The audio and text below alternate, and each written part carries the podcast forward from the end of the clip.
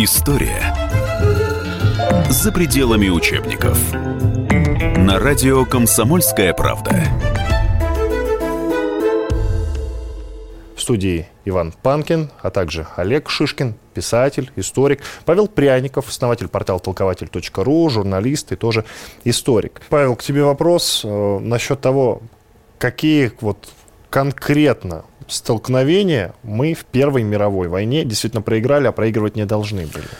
Ну, проиграли, я считаю, конечно, это вот самый начальный этап прорыв Самсонова в Восточной Пруссии. Да, он спас э, Францию. За это действительно Запад и благодарил, и искренне благодарил, спасли Париж. Но это показало, мне кажется, сразу деморализующее действие на армию оказало.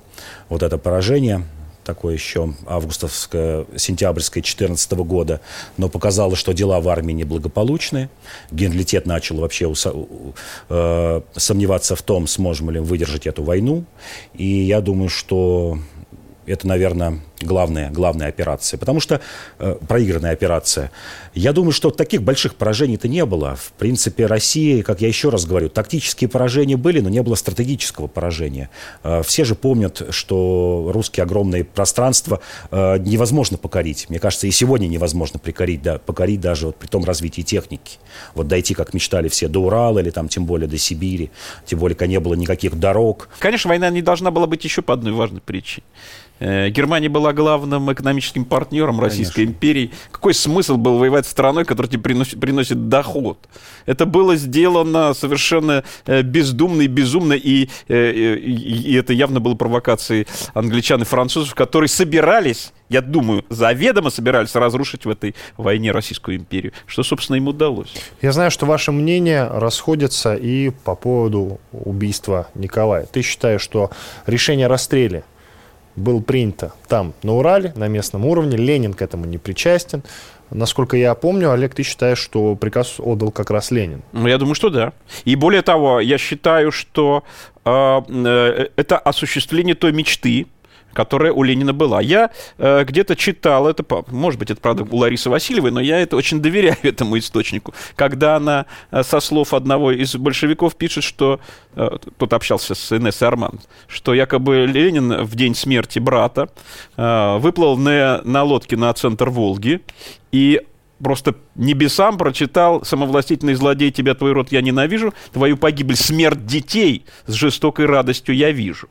А, и это, и это еще одно послание в наш 21 век в связи, как я считаю, может, я опять не прав, с тем, что, э, почему был переименован э, музей изобразительных искусств, изящных искусств имени Александра Третьего в музей имени Пушкина. Это была не память поэту, это была память об осуществленной мести. А если бы не расстреляли? Я могу сказать, да, кстати, действий было несколько, и они все были продуманы. Во-первых, в 19 году была из России вывезена большая корона, э, корона Российской империи. Она оказалась в Нью-Йорке, а потом на 20 лет стала государственным залогом для Ирландской республики, между прочим. Э, второй момент. Сталин специально разрушает Красное Крыльцо, которое является частью ритуального действия во время выхода монарха перед тем, как пойти в Успенский собор. Это крыльцо было восстановлено только в 95 году во время Ельцина, да, когда обсуждался, между прочим, серьезный план Монклоя, то есть э, восстановление монархии по принципу испанской монархии, да, и, и даже Майкл Кенский рассматривался в качестве некого такого возможного претендента. Ну и, конечно, что самое важное, э, царь, э, то есть все, все эти претенденты, конечно, отслеживались, и, и для для большевиков это было понятно. Понятно, сама власть это была э, схвачена каким-то очень э, таким уж точно уж не демократическим путем. А мы знаем, что вообще-то в мире есть только два вида либо нормальной власти. Либо это власть от Бога, то есть это власть монаршая, либо это власть демократическая, она создается с помощью выборщиков, которые предлагают своих, э, значит, вот представительских лиц. Но ты не ответил. Что? Если бы не расстреляли. Если бы не расстреляли царя? Да. А, тогда бы а, произошла реставрация монархии, я в этом абсолютно уверен. То есть, если бы ему удалось избежать расстрела, он бы принял какие-то меры, или кто принял бы меры? Ну вот смотрите, нет, скажем, Сейчас скажем, скажем самый важный аргумент. Царь миропомазанник. В момент миропомазания он встречает Царя Небесного, повелителя этого мира и всех последующих, вечно торжествующего светоча христианства, там, у святых врат Успенского собора. Он уже харизматическая и мистическая фигура. Он не может быть... Его убийство является тягчайшим грехом. Вот с точки зрения православного человека, нормального человека, ну, кстати, в основном все-таки все такими и были. Это большая, большая проблема. И об этом, кстати, говорил Тихон. Патриарх Тихон об этом говорил, да, что царь предстал перед лицом э, сегодня царя небесного, и он уже, наверное, сделает свой вывод об этом. Но вот мы здесь сейчас остаемся с этим. Хотя большевики говорили, да нет же, он же не у, он же не погиб, они же врали. Они же врали, и врали, врали очень долго, пока это не стало совсем очевидным, и пока уже в 80-е годы э, будущий президент России Ельцин не снес дом Ипатьева по какой-то там директиве из Москвы. Павел Пряников. А, Если бы царь остался в живых. Ленин мечтал сделать большой судебный процесс над царем, когда закончится гражданская война. Это раз. А во-вторых, хотел использовать в неких э, играх между Германией и западными державами, потому что шел торг для того, чтобы отдать его действительно в, в Германию.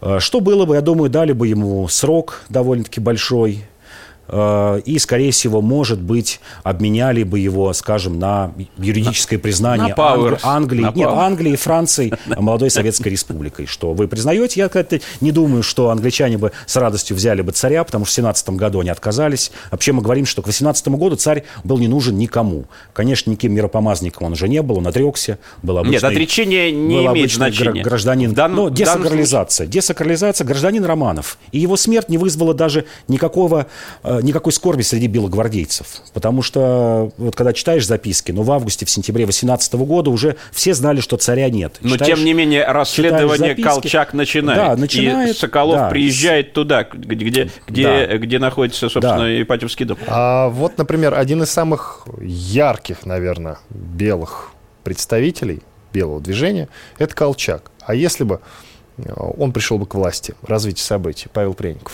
Если пришел Колчак, Колчак, да, был бы диктатором, был бы таким правоцентристским диктатором.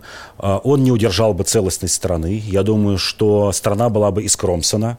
А, не было бы Кавказа, не было бы Украины в составе России. Я думаю, что и Белоруссии с Прибалтикой не было бы. Скорее всего, была бы какая-нибудь Дальневосточная республика, как на тот момент была эсеровская.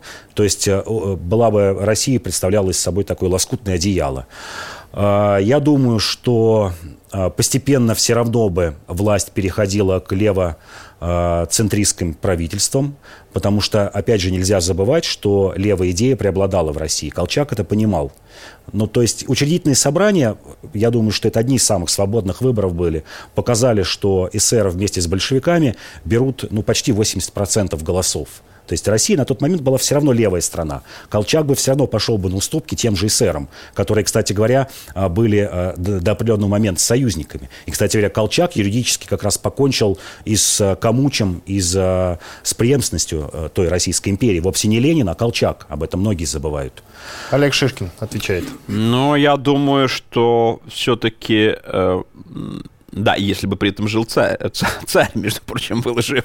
Да, я думаю, что все-таки произошло бы то, что и должно было произойти. Э, все равно бы консервативное начало победило, хорошее консервативное начало победило, и представление о царе как миропомазаннике восторжествовало бы. Был бы другой, в конце концов, монарх. Был бы, э, был бы, был бы другой принцип наследования. Но Колчак в данном случае... Вот Колчак-то, кстати, выступал в, в качестве Кромвеля, который, э, значит, пришел, правда, по чужим чужим следам по чужим следам. Не он это сделал, да, он, но он пришел к этому как некая фигура возможного национального согласия, э, кроме крайне левого лагеря. Спасибо большое. Гражданин Англии, кстати говоря, все тоже забывают Колчак. В какой год он стал гражданином а, Англии? После Первой мировой войны. Они же хотели вообще, он хотел воевать на Месопотамском фронте, потом англичане, э, он получил официальное английское гражданство, Колчак. Павел Пряников, историк, журналист, основатель портала толкователь.ру, выступал за социализм. Спасибо большое, товарищ Пряников. С человеческим лицом. С человеческим Между прочим, да. Олег Шишкин, писатель, историк, выступал за монархию. Олег. Тоже с человеческим лицом. Господин Шишкин, спасибо вам большое. Иван Панкин, спасибо, что вы были с нами. До свидания. До свидания.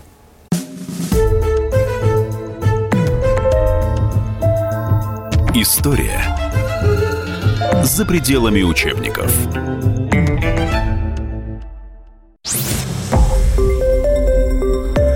Радио Комсомольская Правда.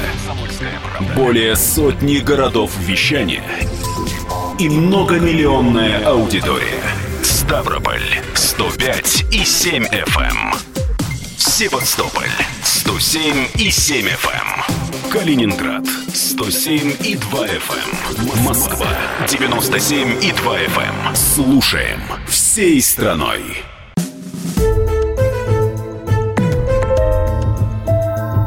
История за пределами учебников. На радио «Комсомольская правда». Сейчас у нас состоится тонкая, интересная, интеллектуальная дуэль. В студии Иван Панкин, а также Олег Шишкин, писатель, историк, Павел Пряников, основатель портала толкователь.ру, журналист и тоже историк. События, о которых мы будем говорить, произошли сто лет назад. Это, конечно же, февральская революция. В результате госпереворота к власти в стране пришло временное правительство. Царя свергли. Ну, конечно же, мы будем говорить об альтернативном развитии событий. А что было бы, если бы эти события не состоялись. За социализм у нас выступает Паш Пряников, а за монархию Олег Шишкин. В пользу СССР и против Российской империи слово Павлу Пряникову. Мое мнение, что революция была неизбежна, потому что на момент 17 года царский режим не имел поддержки ни в каких слоях общества. Если его предала и армия в ответственный момент, когда шла Первая мировая война, и предал Великокняжеский двор, и, естественно, предала и буржуазия, и уж тем более предала его интеллигенция, то есть в том или ином виде мы эту революцию получили бы. К 17-19 годам распались еще три сухопутных империи. Османская империя, Австро-Венгерская империя, Германская империя. Век сухопутных империй уходил. Это раз. Второе, что еще говорит в поддержку? Похожие процессы шли еще в таких отсталых странах, как Турция и Мексика. То есть это была историческая неизбежность. Но еще раз скажу... летал такой революционный вирус. Да. Спасибо, Павел. В пользу Российской империи против СССР Олег Шишкин. Ну, а, между прочим, э, империи-то сохранились и после 17 года, и их было достаточно. Ко всему прочему, мы должны, наверное, посмотреть и на то, а, что, собственно, сама по себе Российская империя была достаточно гибкой.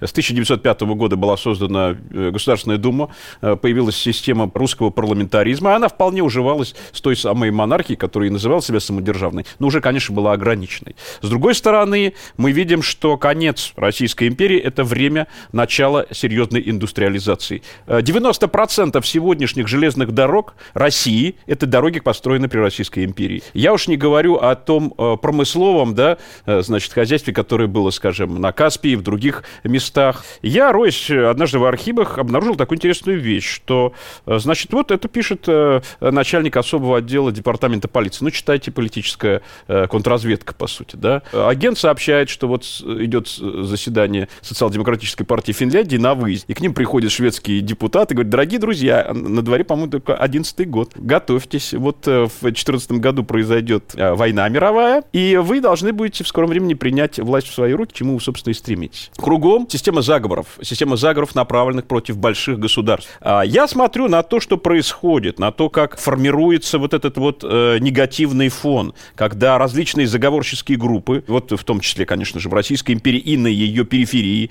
например, «Черная рука», которая э, производит э, жесточайшее убийство эрцгерцога Франца Фердинанда. Вот это все некий, на мой взгляд, большой, тотальный, а возможно даже и планетарный заговор, который привел к крушению те между прочим, очень гибкие системы, которые могли бы помочь избежать человечеству тех кровавых событий, которые были в 20 веке. То есть, Олег, ты не согласен с тезисом, что прогнила система при правлении Николая II уже? Но я не согласен с ней, прежде всего, по моральным соображениям. Я, между прочим, застал и своего прадеда, и, и те разговоры, которые там велись, э, связанные с невероятным ростом насилия в деревне. Э, когда люди теряют человеческий облик. Вот на, на глазах моей прабабки э, один из местных коммунистов, человеку, шедшему по дороге, просто подойдя сзади, прострелил затылок. У него голова разлетелась просто на части. Если мы отвергаем Российскую империю, тогда мы должны понять, что мы находимся перед неким очень серьезным моральным э, выбором, да, потому что перед нами история про торжествующее насилие, это насилие бесконечное. Павел, ну действительно, Советский Союз, образование советского государства, это начало большого террора. Почему тогда ты действительно принимаешь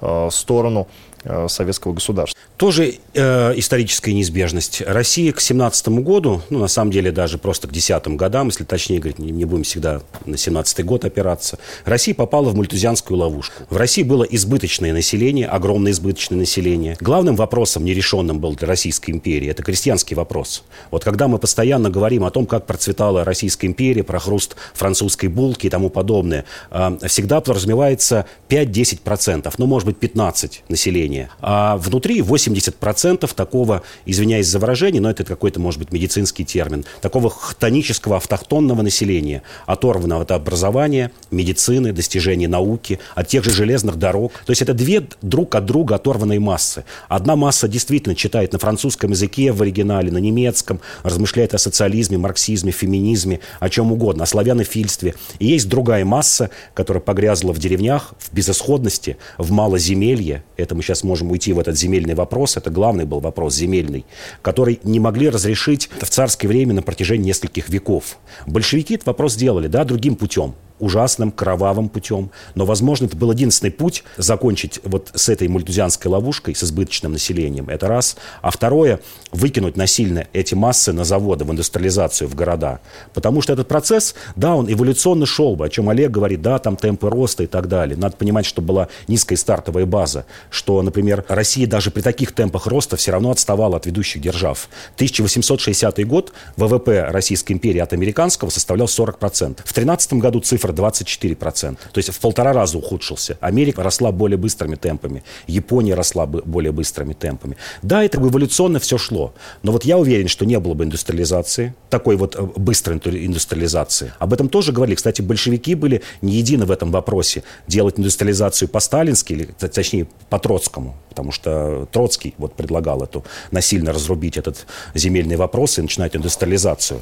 А, либо идти эволюционным путем, то, что предлагал Бухарин. Это вот медленный рост, потихонечку, такое продолжение НЭПа. Вот примерно продолжение НЭПа. Иностранные концессии пусть идут. В деревнях, в колхозы пусть вступают те, кто вот хочет это делать. Потому что все забыли, что до колхозов э, в 18-19 годах начали образовываться совхозы. Э, Павел, спасибо тебе большое. Когда ты говорил про образование и про то, что куда более быстрыми темпами ну, развивалась, к примеру, та же Япония, Олег, по-моему, хотел тебе возразить. Ну, во-первых, и сегодня есть страны, где вот э, процент этого самого населения не очень-то образованного существует существует. Да, у нас э, перед нами пример Китая, где практически основная масса населения все равно живет в деревне. С другой стороны, мы, наверное, забываем, что начало десятых годов – это э, момент развития Столыпинской реформы. Что бы они ни говорили, она давала свои результаты. Она э, открывала для империи определенный путь развития. Этот путь развития был востребован. Ко всему прочему, нужно еще и подумать о том, что 1861 года вся вот эта крестьянская масса частично все равно втягивалась в города, частично все равно превращались превращались в профессиональных рабочих. Это важный момент. Была ли эта э, индустриализация взрывной, невзрывной? Вы знаете, для меня это не так уж и важно. Павел, а ведь действительно, смотри, а если бы не СССР, сколько ученых, сколько писателей отправились бы в эмиграцию, не подверглись бы репрессиям? А вот чтобы понять примерный аналог того, что творилось в Российской империи к 17 году, здесь нужно понимать, что 40% населения Российской империи э, составляли люди э, до 17 15 лет. Это огромная масса молодежи, у которой не было перспектив ни на земле, ни в городе. Потому что у России была отсталая, я считаю, очень плохая система а, наследования земли, которая привела к этим результатам. Когда надел делился между сыновьями. Европейская система получала только один наследник, земля. Это единый, неделимый такой вот кусок земли, который с 16 по 20 век мог вот составлять 2 гектара. А все остальные вымывались в города и либо в колонии, уезжая вот в США, в Аргентину, в Австралию, куда угодно. Россия это постоянно постоянно, это, это община-ограничитель, это через полосица, когда у тебя не было частной собственности на землю. Так более того, это взрывной рост населения в течение 19 века, особенно после отмены крепостного права, и сын э, получал каждый раз, его внук, правнук, все меньше и меньше надел земли. Но есть же данные, я все время опираюсь на данные экономические. Все говорит о том, что в центрально-черноземных полосе мало того, что был огромный дефицит земли. То есть вот у тебя там 2 гектара, ты делишь на четырех сыновей, у сыновей по пол гектара становится. Были сведены леса, это экологическая катастрофа катастрофа страшнейшая, о которой мало кто говорит. Вот эти сталинские лесополосы, великое преобразование природы, оно же появилось не на пустом месте. Русский крестьянин выел, вот в прямом смысле слова, выел всю природу, особенно в центральном Черноземье. И этот процесс, царская власть, царь, не только Николай II, я считаю, что все эти реформы, которые проводил Николай II, там, или его дедушка Александр II, все это нужно было делать, конечно, в начале 19 века.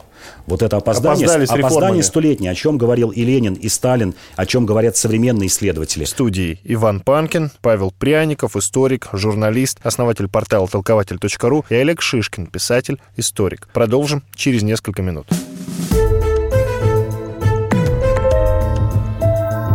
История за пределами учебников.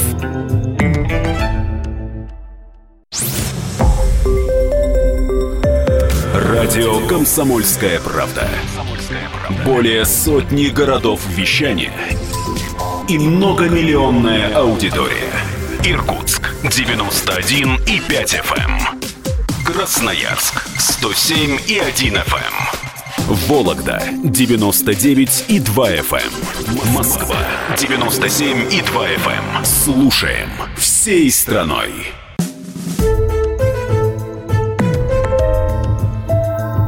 История за пределами учебников. На радио «Комсомольская правда».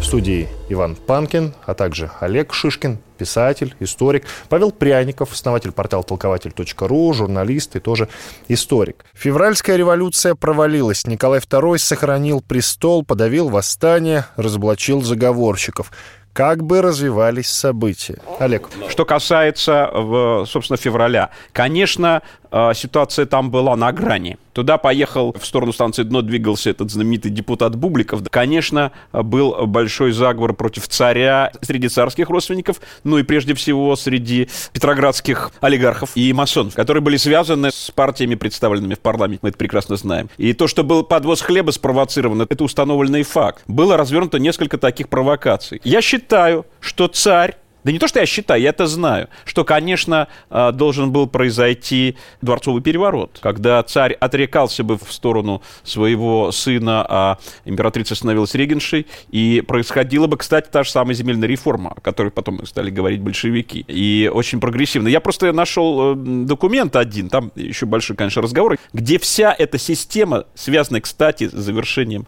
э, войны и с сепаратным, действительно сепаратным миром с немцами, который был бы произведен произведен не большевиками, а все-таки правящей элитой, монархистами, вот этот бы вариант устроил бы многих. И он по отношению к крестьянам мог бы быть прогрессивным, потому что там предполагались очень серьезные эм, э, реформы. Но, с другой стороны, конечно, э, этого не случилось. Распутин был убит, э, и контрзаговор сорвал эту историю. Павел, прояви Николай II жесткость во, во время февральских событий. Как развивались бы события Я дальше? думаю, что февральской, во время февраля было это поздно делать, а вот еще осенью 16 года, когда было общее требование о введении ответственного правительства, которое заключалось в чем? В том, что Госдума формирует правительство, э, назначает премьер-министра, назначает министров, царь становится такой фактически номинальной фигурой. Осенью 16 года это можно было сделать. И это бы удовлетворило бы все слои общества, в том числе и левые, которые были разгромлены разгромлены на тот момент. Я скажу, что... Это вот прям по британскому, на, по британской модели. Да, на тот момент большевики были разгромлены, сидели в эмиграции, здесь сидел Шляпников, у которого там была маленькая кучка. Меньшевики были частью разгромлены, частью вошли э, военно-промышленные комитеты Земгор. Левые эсеры, где-то их вообще там на какое-то удаление были, в каторге, ссылки. Как бы левое течение почти не присутствовало. Было правоцентристское течение. Это октябристы, кадеты. Вот было бы сформировано правоцентристское правительство. Войну бы, я думаю, что выстояли бы. Было бы тактическое поражение за поражением. Весь 17 год, я думаю, что линия фронта куда-то придвинулась бы под линию под, под Псков и под Киев, вот где-то примерно так. Россия бы потерпела бы поражение. Было бы еще там около миллиона жертв, потери большие территории, но тем не менее были бы вот в этом ансамбле э, стран-победителей, э, присутствовали бы при Версальском договоре, выторговали себе бы Галицию и Восточную Турцию или Западную Армению, можно так говорить. Пролива, конечно, англичане бы не отдали, то, о чем мечтал э, царь, в общем, общем, в 16 году это было ясно. В своих дневниках английский посол в Париже Фрэнсис Берти, вот уже как об установленном факте, в 16 году об этом пишет. Ни в коем случае не отдавать. Действительно, я думаю, продолжался бы экономический рост. Россия бы потихонечку бы шла там к 30-м годам, превращалась бы в такую, э, в региональную державу восточноевропейскую. Я думаю, она не была бы сверхдержавой, потому что над Россией давлел бы огромный э, царский долг который на момент революции составлял почти 30 миллиардов золотых рублей. В чем, кстати, заслуга, может быть, э, действительно большевиков, в том, что они покончили с этим долгом. Я думаю, что в промышленности, когда мы говорим все время о развитии промышленности, мы забываем, что ключевые отрасли промышленности на 70-80% были иностранными. Металлургия, частично железные дороги, порты, Но фабрики. это инвестиции, это явные инвестиции. Ну, ни в одной стране такого не было. Главное металлургия. Это основа э, ВПК, основа железных дорог, всего остального. То есть мы были бы в зависимости. Что такое зависимость? Конечно, никто бы не отнимал бы ничего, там не говорил, что мы у вас увезем те железные дороги, если вы делать не будете. Но тем не менее, это было бы средство давления. Примерно как нынешнее средство давления э, Запада на страны третьего мира. На ту же там, я не знаю, даже Мексику или какую-нибудь Аргентину. Вот не будете делать то-то, э, сделаем то-то и то-то. Сделаем дефолт, поставим какое-то правительство. То есть это была бы очень сильная зависимость от Запада. Э, в конце концов, Россия пришла бы к умеренно левому варианту. Э, после правоцентристов, я думаю, которые были бы 10-е и начало 20-х годов, пришли бы умеренно левые, какие-то, возможно, даже националисты из эсеров. Это был бы аналог вот какого-нибудь Пилсудского. Все забывают, что при том, что он был диктатор, но при этом был социал-демократ, выходец из социал-демократов. Э, мы бы постепенно получали буржуазное общество, возможно, не было бы Второй мировой войны, был бы тактический союз между двумя ослабленными странами, Германией и Советским Союзом, и немецких нацистов. Российской империи. Да. Российской Я думаю, что была бы не империя, а республика. Скорее всего, была бы Российская республика. То есть некий переворот, некая перезагрузка. Перезагрузка, да. Была бы.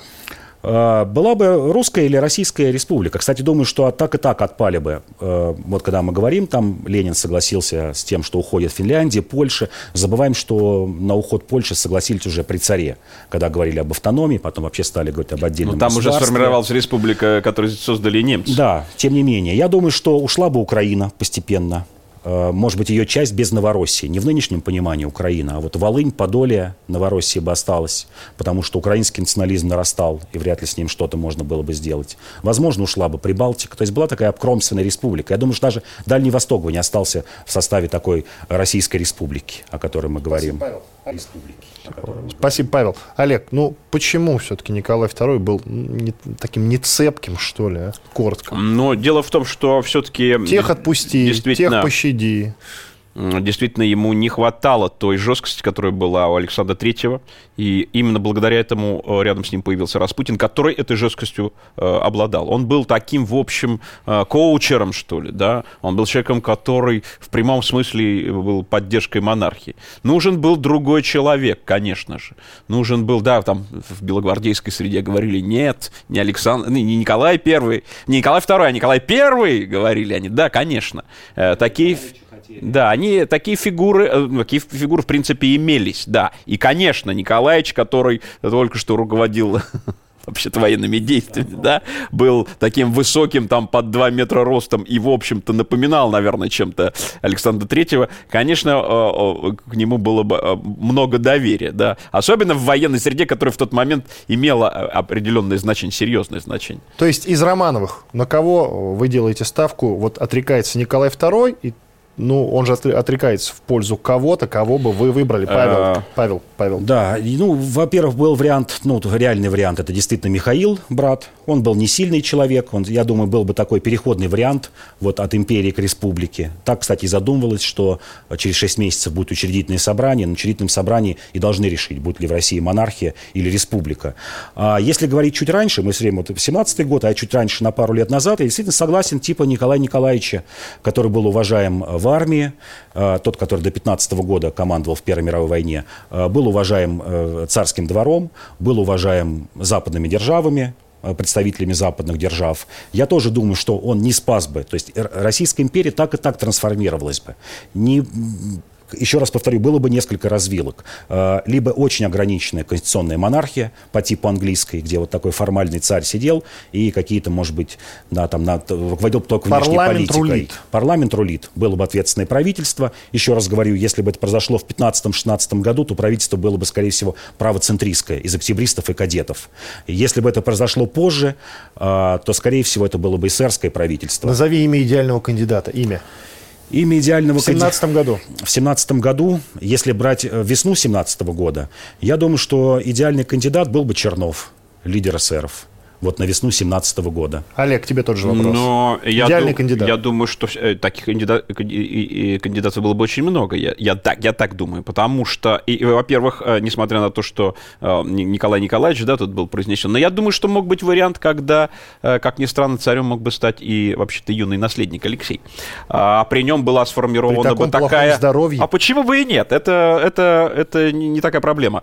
А, В конце концов, при нем могла быть сформи... было сформирована бы некая, некая такая новая, новая, как бы сказать, ближняя дума такая, да, как там при Иване Грозном, которая бы решала проблемы оперативно и, и при этом имела бы нормальные контакты с Государственной Думой, которая решала бы э, вопросы тотальные. Я не вижу, вот, я не вижу здесь, э, что называется, вот понимаете, это получается это вопрос про Кромвеля, да, тут идет такой скрытый Кромвель появился, который все разрулил, или такой-то Дизраэль, Ну, да, такой вот- премьер-министр, вот такой, который да. все равно, как я уже сказал Павлу, рулит процессом. Ну, То есть да, ну, нужен был, конечно, новый Столыпин, а может быть, Витте, и такие фигуры э, наверняка бы вычленились бы и даже из той же среды Государственной Думы, даже из той же среды крупных э, промышленников, воротил, ну, что говорить, там, олигархов, которые, которых мы можем там перечислить по названию э, петроградских заводов, там, скажем, 17 года или нефтяных приисков в Баку. А, я а, дефицита в таких фигурах не вижу. Мы, мы э, просто должны понять, что, ну, вот на мой взгляд, мы должны понять, это, это мой взгляд. А, Монархия давала все-таки определенную устойчивость. Она позволяла а, развиваться все-таки эволюционно, а не революционно. Она позволяла сбере- сберечь тот человеческий ресурс, который в России, конечно, был, и который, я надеюсь, еще сохранит. В студии Иван Панкин, Павел Пряников, историк, журналист, основатель портала толкователь.ру и Олег Шишкин, писатель, историк. Продолжим через несколько минут.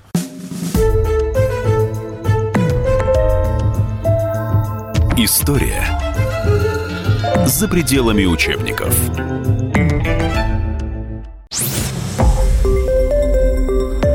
Радио «Комсомольская правда». Более сотни городов вещания и многомиллионная аудитория. Таганрог 104 и 4 FM. Эм. Ставрополь 105 и 7 FM. Керчь 103 и 6 FM. Москва 97 и 2 FM. Слушаем всей страной.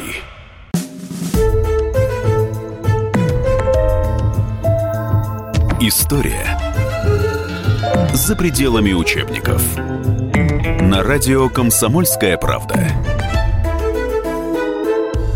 В студии Иван Панкин, а также Олег Шишкин, писатель, историк. Павел Пряников, основатель портала толкователь.ру, журналист и тоже историк. Павел, ну вот я лично считаю, ты можешь со мной поспорить, первый тревожный звоночек — это 900 1905 год, это кровавое воскресенье.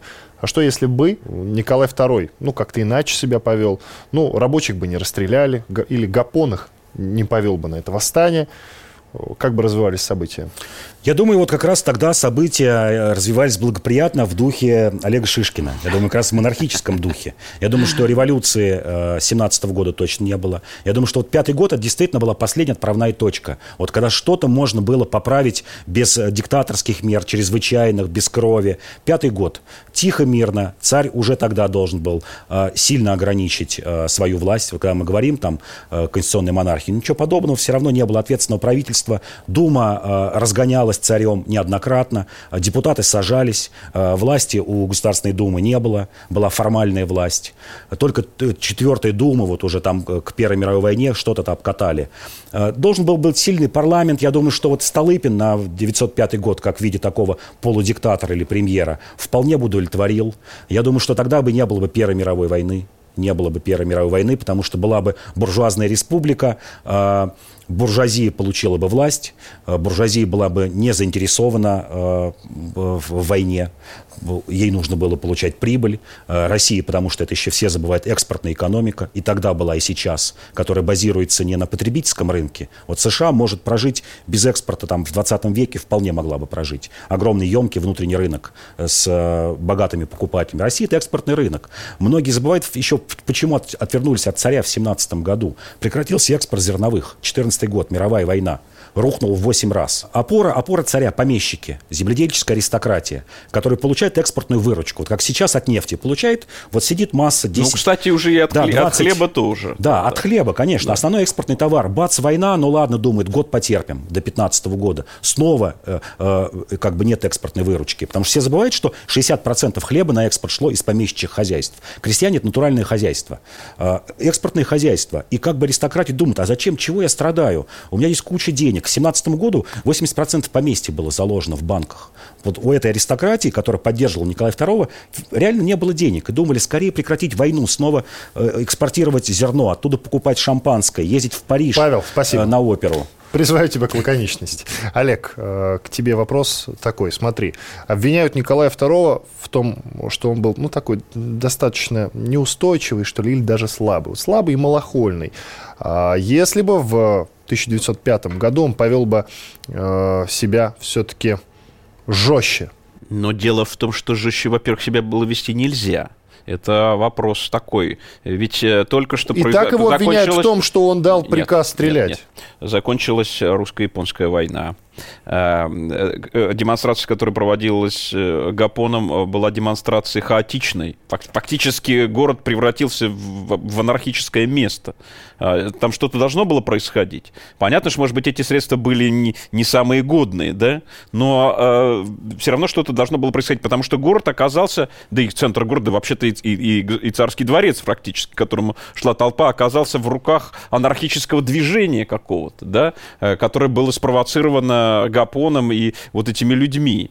А, я думаю, что за этим, конечно, тоже стояли определенные темные силы, иначе я себе это просто представить не могу. И тогда встает вопрос, но правда правда. Мы должны э, сказать и о следующем, что события 1905 года позволили создаться вообще русскому э, парламентаризму как таковому, да, потому что появился Государственная Дума. Э, конечно, царь находился под огнем критики, жесточайшей критики. В чем-то она была справедлива.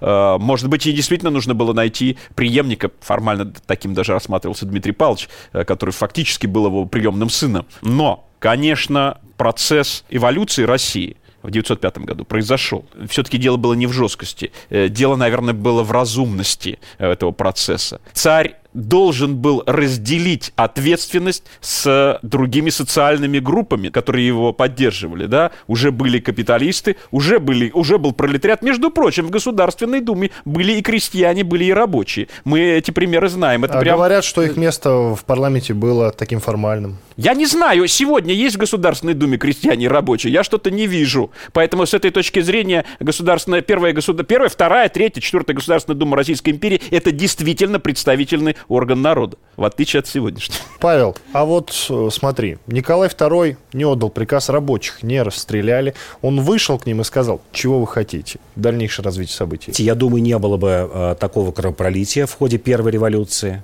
А, не было бы ответного террора. Вот когда мы говорим, что надо было жестче поступать, поступали очень жестко. Все забыли про Столыпинский галстук и, в общем, про почти 7 тысяч а, расстрелов военно-полевыми судами э, без суда и следствия, десятки тысяч в тюрьмах и на каторгах. То есть жестче, мне кажется, там уже дальше некуда было. А, я думаю, что это бы действительно не привело бы к таким массовым беспорядкам, которые были в 905 и 907 году, к тому же террору. Но все равно бы за этим шагом царь бы сказал А, и надо было говорить Б, все равно должен был бы следовать то, что вот Олег говорит, я полностью согласен, отдавать, делиться властью с другими слоями населения, интеллигенции, буржуазии в первую очередь. А также, конечно же, э, и национальные окраины, об этом тоже не надо забывать. В Думе они были. В Думе были, да, они слишком влиятельны, но тем не менее.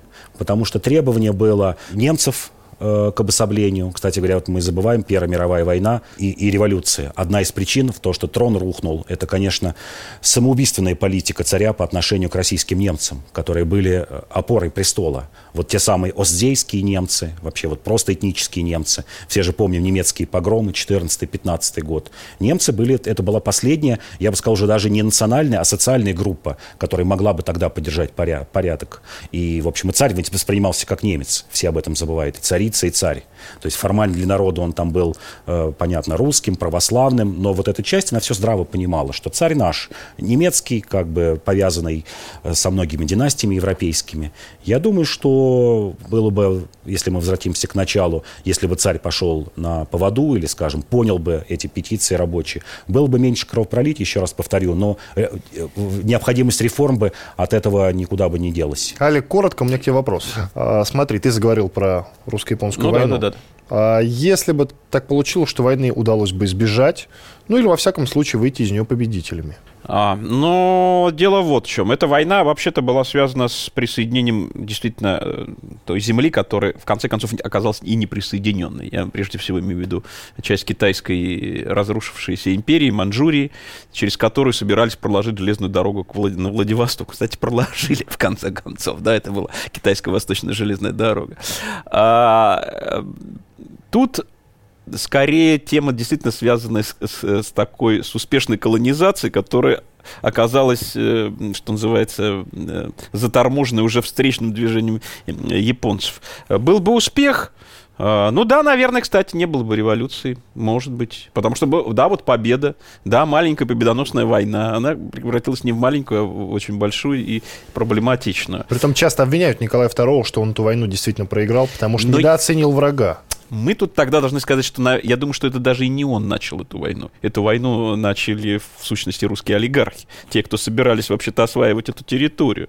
И более того, они, собственно, и поддерживали эти армии честно поддерживали. Другое дело, что все это провалилось э, по э, тем или иным причинам. Но вина была свалена на царя по очень простой причине. Потому что у него не было э, опоры на эти самые пред, будущие представительские слои, которые должны были быть. Он не мог разделить эту вину. Если бы это было бы, он бы сказал, ну ведь вы же там же, ведь вы же там же были, это же не, это же не я. Я, конечно, как, как двуглавый орел, да, но не как эта сила, да. Согласен, Павел, вижу, кивает. Согласен, да, да, согласен. Олигархи действительно развязали эту войну, бездумно совершенно пошли рубить леса в Корее, Э, японцы приняли это за такую, за некую экспансию, что они вышли там за какую-то линию, оговоренную, за которую не должны были выходить. Насторожились и подумали, что все, следующим шагом теперь царь возьмет и Корею, которая неформально понимала, что это вот зона влияния. А шаг был правильный, я это вот оцениваю, да, стремление идти э, в Маньчжурию, стремление идти в, в китайским морям, так же, как в Персию, так же, как на Ближний Восток. Это, это действительно нормальное. Ну и в Среднюю Азию. Конечно. И в Среднюю Азию. Ну, тогда царю надо было себя поставить таким образом, чтобы его все-таки боялись и уважали, а олигархи взяли и сделали, как они хотели. А если бы заставил себя уважать?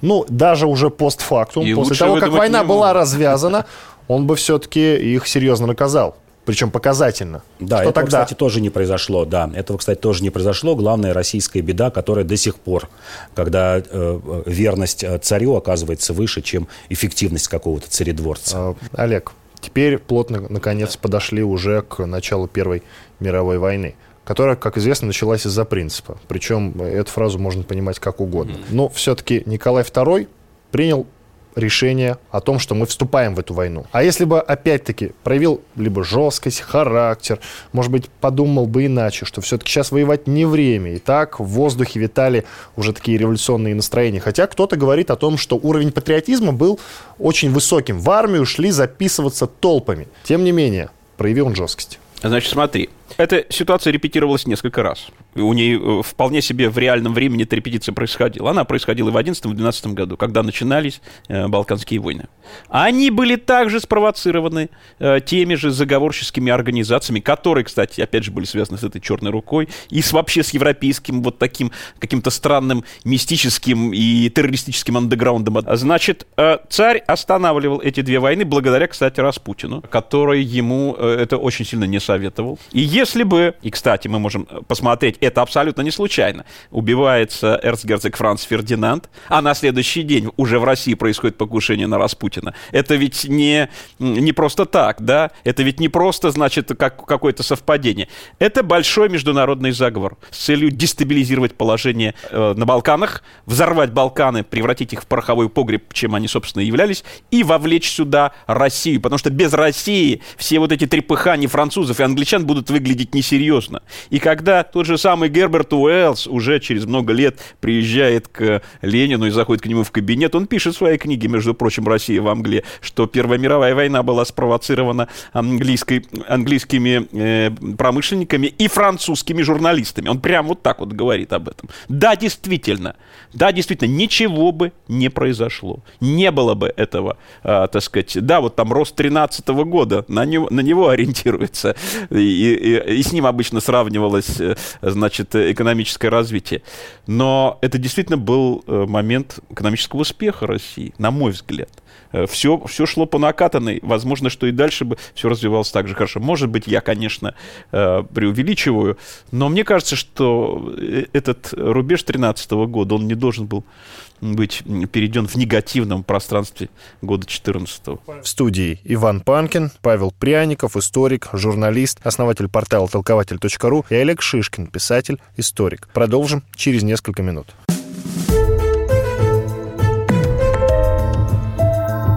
История за пределами учебников.